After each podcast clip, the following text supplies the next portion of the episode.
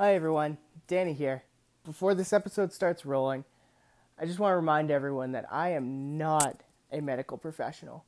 I'm just a guy who wants to share his experiences with anxiety and depression and give others a platform to talk about their anxiety and depression. Please, if you need help, call your doctor. They'll be able to help you.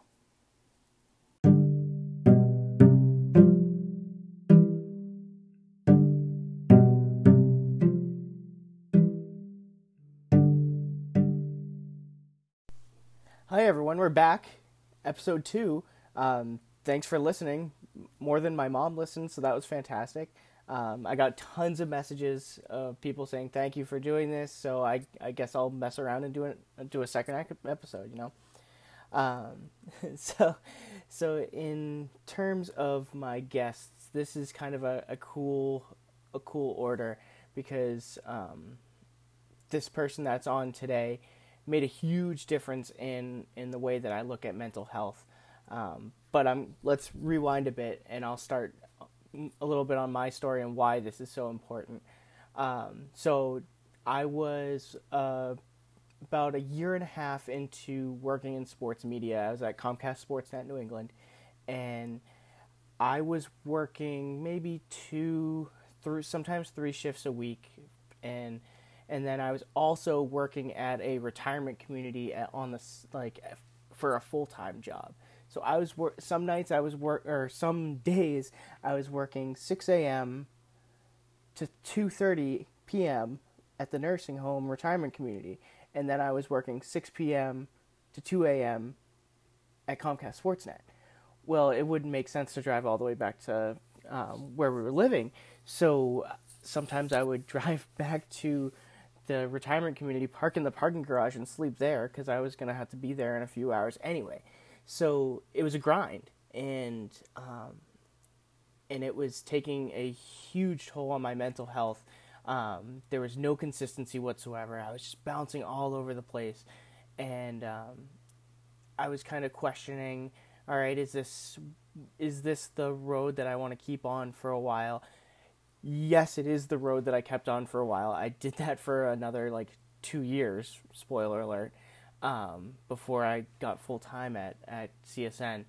But so in in 2012, I was going through all this craziness, and um, one of my one of my coworkers, somebody wrote wrote an article about her. It was called "The Trenny Kusnierek You Didn't Know," and so they kind of outlined her her don't want to say battle, but her experience with mental health and, and stuff like that, and that just just the fact that yeah, she's in the public eye, but um, not everything's perfect. I mean, she was on MLB Network, NFL Network before she went to uh, CSN, so it's not like she was just kind of in the background either.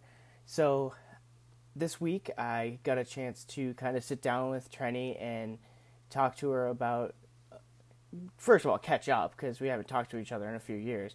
And we talk about mental health kind of being in the public eye and a opinionated person who is passionate about mental health. And one of the big questions i wanted to ask her was how did she get started? Um, why did she open up about it? And what's it like dealing with uh, trolls on social media when you're in a public eye and you have this you you you have a documented history with anxiety and depression. So, without further ado, here's here's uh here's our little chat.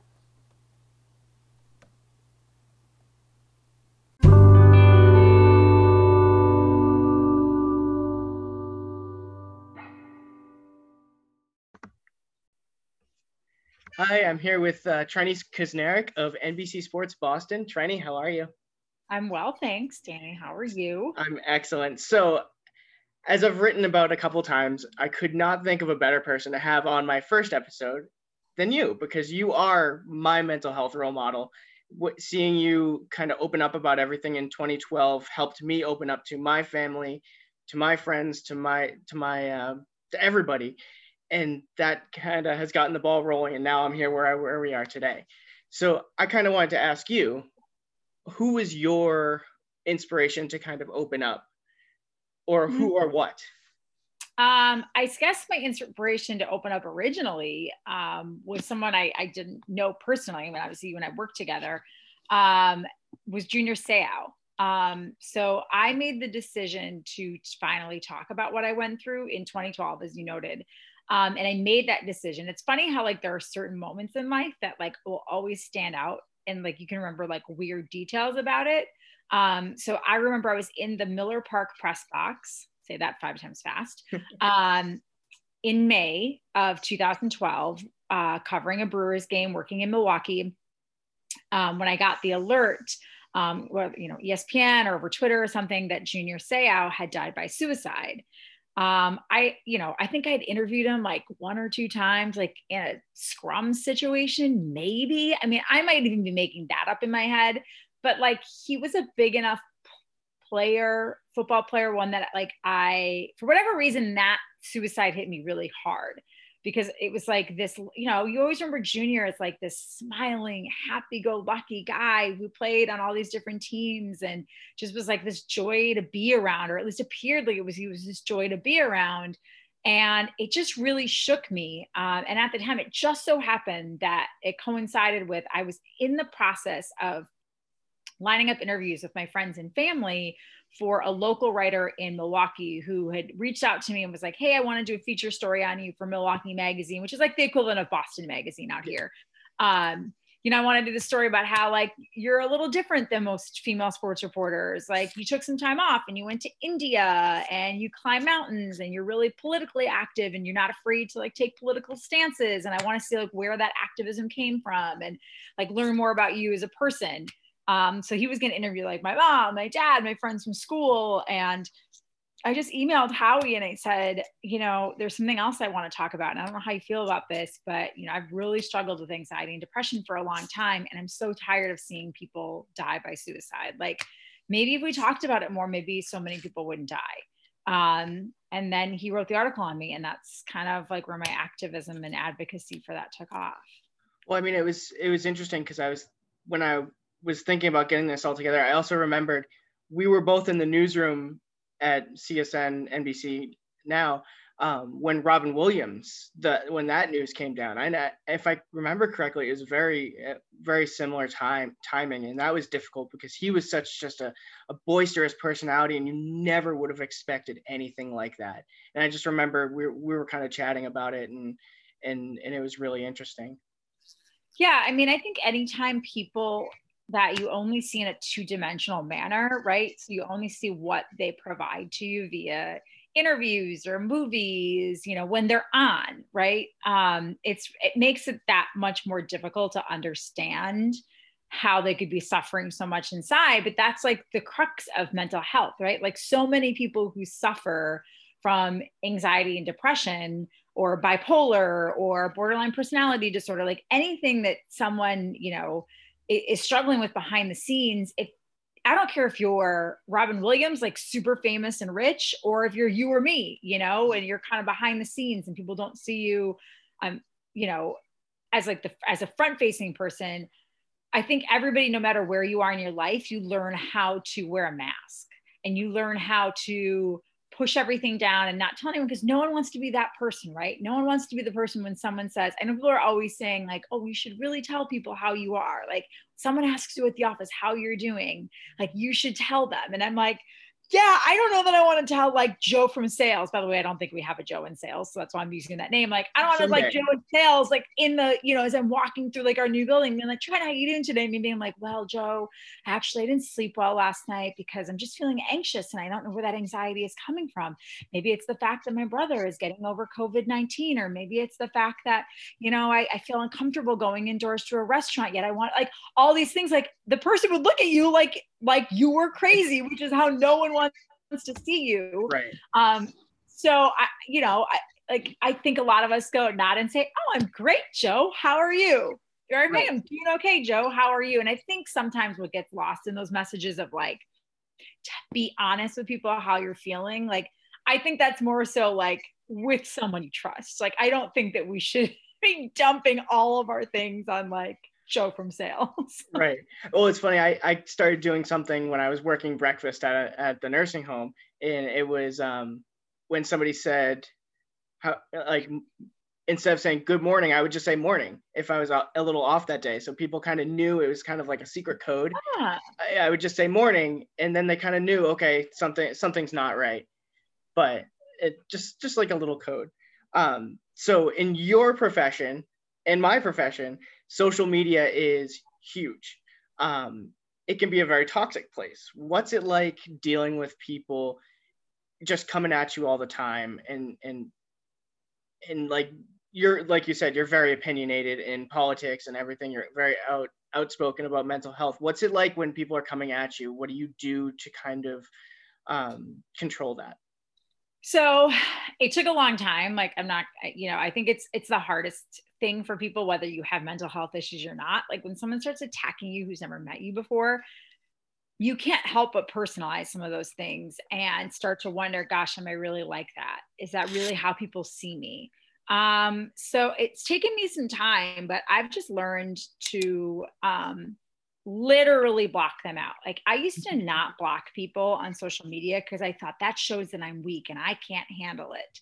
And that lets them win. And it, and then as I just like as as I kind of got deeper and deeper into doing, um, you know, when I was doing morning radio WEEI, which was, a, you know, a pretty charged environment. Like right. we definitely, you know, had a lot of political differences um, and would, you know, get into to fights on the air and off air. It was always fine, but you know it's not like Kirk and Gerry could ever stop people from then attacking me online. Like it's not their fault that they did it. I engaged in the conversation.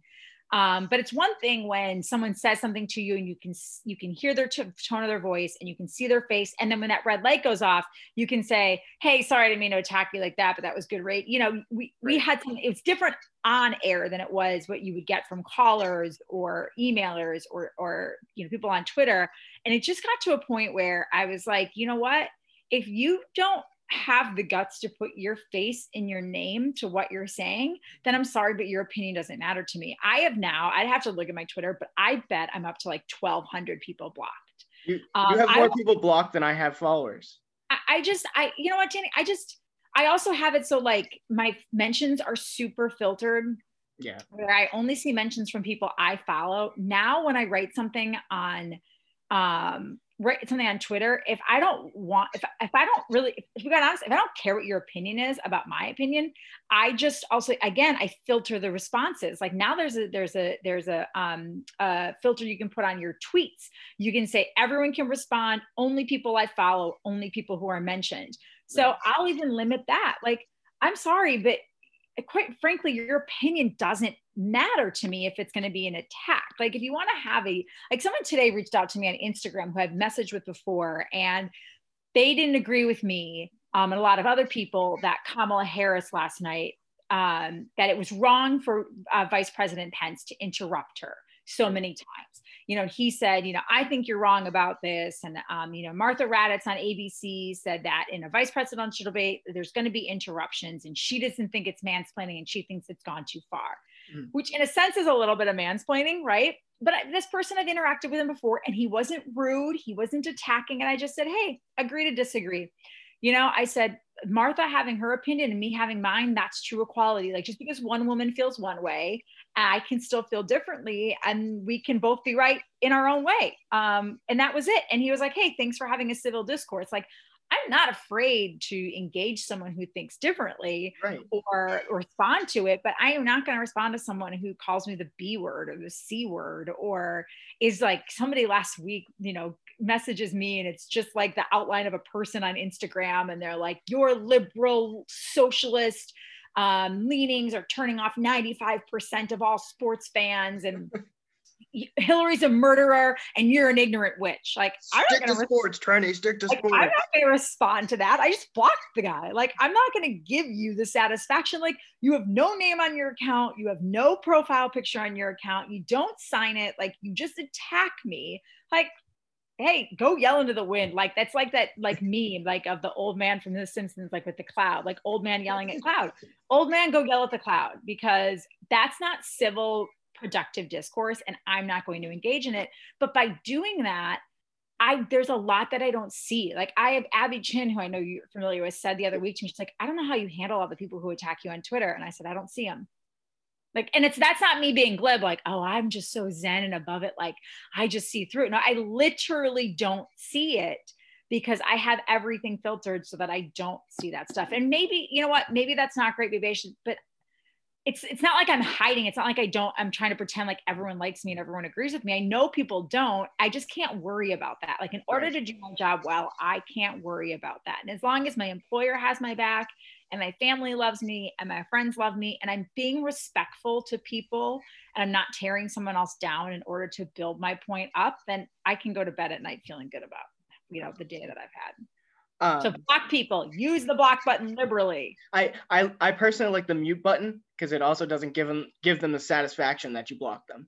Yeah, the only thing I don't like about that, and the reason I went, I the reason I go so far most of the time of blocking is that you can still then co-opt my stuff and twist it yeah. and make it your own. And that's the other thing, like I don't like, like I suppose they could still somehow find it maybe and screen grab it. Like there are always there are always ways around the filters, right? Like you can mm-hmm. log into a private window because my account is public and find a way to screen grab it and then put it up on yours. But you have to go through so many steps to be a jerk. Like if you're willing to go that far, have at it, buddy. Um, you know, you're really a jerk if you if like you right, like you're like that's like if, if that's what you want to do with your whole afternoon, go ahead. Um, but that's why I don't mute people because they still have access and like, I'm sorry, but if you can't be a decent, kind human being and disagree with someone without turning to personal attacks, then I'm sorry, but you don't des- you do not deserve to. It's it's like social media is a privilege. It's not a right. Right. Um. So it's I always whenever I talk to people about my career and my career path and whatnot, I always talk to them about like the stressful moments, like when um, when the Seattle Seahawks turn the ball over at the one yard line. And there's always stuff like that that I bring up. And it's like, how did you handle that when you have it have anxiety and, and stuff like that? And I always say to them, like, I don't know what it is, but in my career, I stay so calm, cool, collected. I can I can stay right in line. But in, in real life, if somebody takes me off that line, if if someone takes me out of my routine, forget it. Like I'm all frazzled. So like when when my wife Sarah and I are putting together plans, it's like, all right, are we going to do this plan or are we going to go from there? Because she knows that I'm going to freak out if, if it doesn't. Yeah.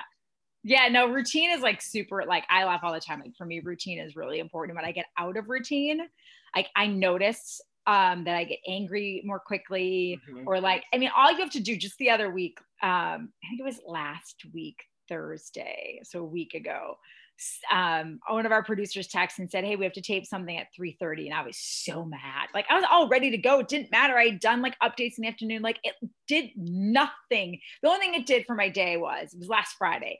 I had had coffee plans with a young woman who wanted to talk about like career stuff and whatnot. And I and she lives close. So I just had to reschedule. So like that was like a little irritating. But I was like so irritated that like my day changed on a dime. And then I was like, "You're being ridiculous. Like this is." The industry we work in. But I'm like you, when I'm on camera, like people always ask me, like, if you're having a bad day or like, how do you get on camera? And I'm like, it's sort of like I always use Zack Greinke as my example. Zack Greinke, of course, Major League Baseball pitcher. Well, I shouldn't say, of course, not everyone listening to this is probably a big baseball fan. Zack Greinke is a longtime pitcher in Major League Baseball. It came out like well over like a decade ago. Uh, while he was pitching a young pitcher with Kansas City, he actually had to leave the team for social anxiety. And he, one of his biggest anxiety induce, uh, inducing moments was having to speak to the media on a consistent basis. So Kansas City, and then subsequently when he was in Milwaukee, allowed him to only, I think he only spoke after games. And there were people who took real issue with that. Like, oh, you should just be able to do it and you get out and pitch and have no problem and you're a good pitcher. But he always explained it as that's a moment of focus. That's a place for my brain to be where it is not darting off into 18 other different places. Mm-hmm. And all of us have that. Like we all have that moment. And for me, when that light goes on and that camera goes on, like my brain just switches into that mode. But if I'm out with my friends and all of a sudden things rapidly change, like if things go absolutely bonkers behind the scenes on a television show, I can roll with it. Like mm. if we lose live shots or my prompter goes down, I don't really prompter that much anymore, but you know what I mean? Like technical issues, you just roll with it and you go. Right. If like the equivalent of that happens in my private life, I can be a mess and like a monster to deal with but I just think that they're like different things. And I think all of our anxieties stem from different places. And so, you know, if your anxieties are, it sounds like you and I have like similar anxieties of like fear of things and loss of control and like anxieties about the unknown. Yeah. Like those are personal things. I know I can control what happens when I'm on TV and at work because I know that I can handle it. Right. But I don't know how anyone else's like personal reaction to me is going to change away from work. So I think that's why. I don't know if that's a great way of like explaining to people why there's such a difference, but I think that like is a I think the inability to control other people and how they react to you um, is where a lot of people's anxieties are what, what it's rooted in. Right. So it's two, 2020 and uh, we can't go without talking about the pandemic. So what was what was it like for you kind of going through all the craziness cuz for me I was I was working like a madman and trying to figure out like furloughs and kids school and all that fun stuff. Yeah. So I, I mean, I have to admit, for me, it wasn't probably as stressful as it was for a lot of people. And a lot, a, a lot of my friends were surprised. Like, I can't believe you're not more stressed out about this. Yeah. Like, I can't believe you're not, you know, like freaking out about somebody getting sick. And I was like, but I can control my behavior. Right. Like, again, like my anxieties come from I'm far more anxious if I text a friend and I don't hear back from them for a long time that makes me anxious like did i do something wrong? Did i hurt someone's feelings? Does that person not want to like my anxieties are rooted in feeling like my self-worth right? right. So for pandemic i just felt like okay i have all these tools in place that i use for all this other stuff. Like now's the time for me to sharpen those skills. Like i would get up every morning and i would go for a walk and meditate and then i would go run. Like i found some peace actually in being able to slow down and not go into the office but that comes with a huge asterisk of I didn't lose my job. I was never furloughed. You know, until right now, my my brother recently contracted COVID and he's doing okay. He's had some like lingering effects, but for the most part, he's doing okay. Like other than that, I didn't have any family members who got sick. Like no one close to me was near death or or God, you know, God forbid, died. Right. So I don't have children, so I wasn't worried about like how do I balance work and how do I balance like taking care of the kids. Like for me, it really wasn't. And I almost feel bad saying that. Like, I almost feel bad being like, I don't know, really wasn't that bad for me. Like, but it really wasn't that bad for me. Um, more of my anxieties came from like worrying about my friends and my, you know, like people who were on the verge of losing a job or, you know, struggling to make their, their, you know, their business work or ends meet. Um, and feeling guilty about not having those same issues to deal with. And the only time I ever got like anxious about myself was if we would get like an email from NBC, like, we have an all staff meeting tomorrow. Like, then I would have a hard time sleeping because I'd be like, is this it? Right. Is this then, is this tomorrow? Is tomorrow the meeting where they tell us we're shutting down operations? There aren't any sports. This isn't working anymore. Everybody's contracts are null and void. Like, I, that was what, what always scared me is, you know, if I lose my job, like what happens? But I've been really lucky to not have that happen. Um, and so I, I feel like it hasn't been as stressful of a time for me as it has been for other people. So um it feels terrible to say out loud. I know.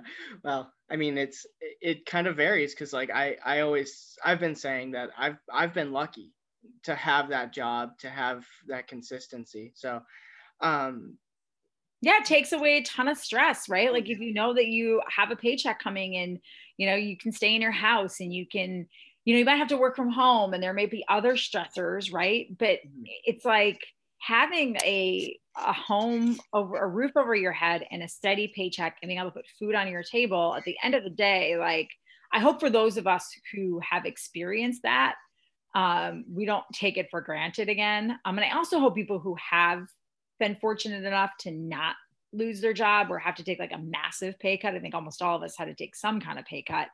Um, you know, that we're giving back to those people who weren't as lucky. Um, you know, obviously within reason, because we're all worried about what happens, you know, if things change again. But I do hope that people who have the means are generous towards the people who don't. So you you are a veteran of the business now. How does that feel? And um, what what advice do you have for someone who wants to be in front of camera, who wants to be in that business that may have anxiety and may not be um, 100% comfortable there yet? Because that's why I went wound up in behind the scenes because I was like, I cannot handle being in front of a camera and, or in front of a microphone.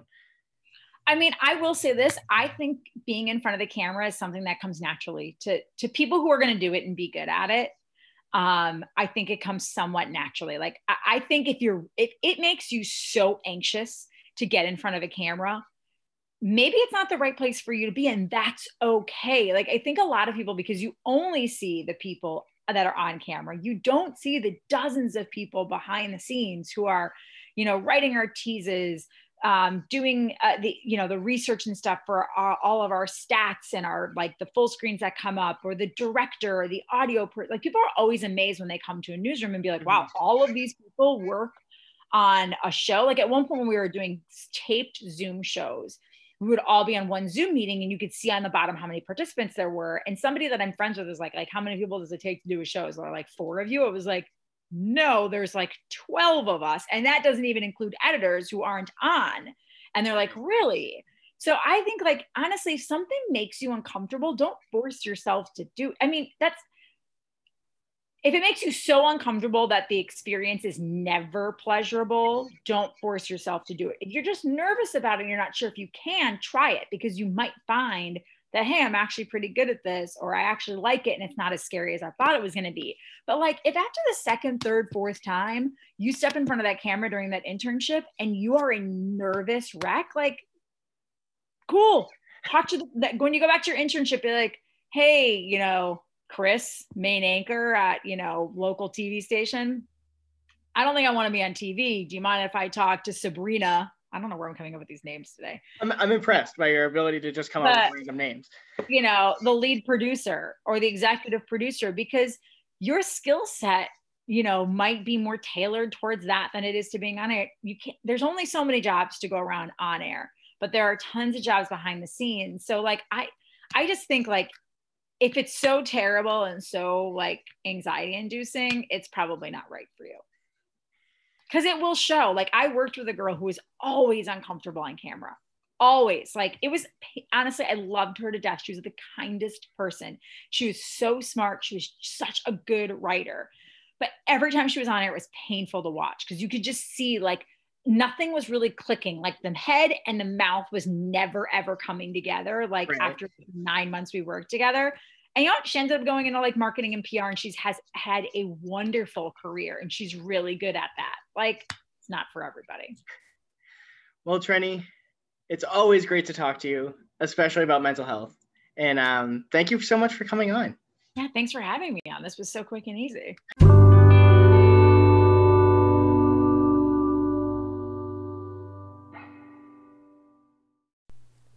Well there you have it. That's my interview for this week. Thanks a ton to Trenny for coming on and talking with me. It was awesome. I had a great time. I'm getting a ton of experience doing podcasts, and I'm getting a lot more comfortable too.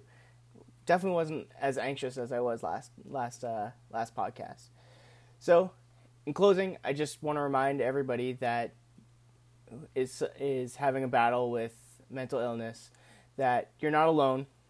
There's always help available um, and I always want to leave you with this the National Suicide Prevention Lifeline is 1 800 273 8255. You can always call your doctor if you need help. Take care, everyone.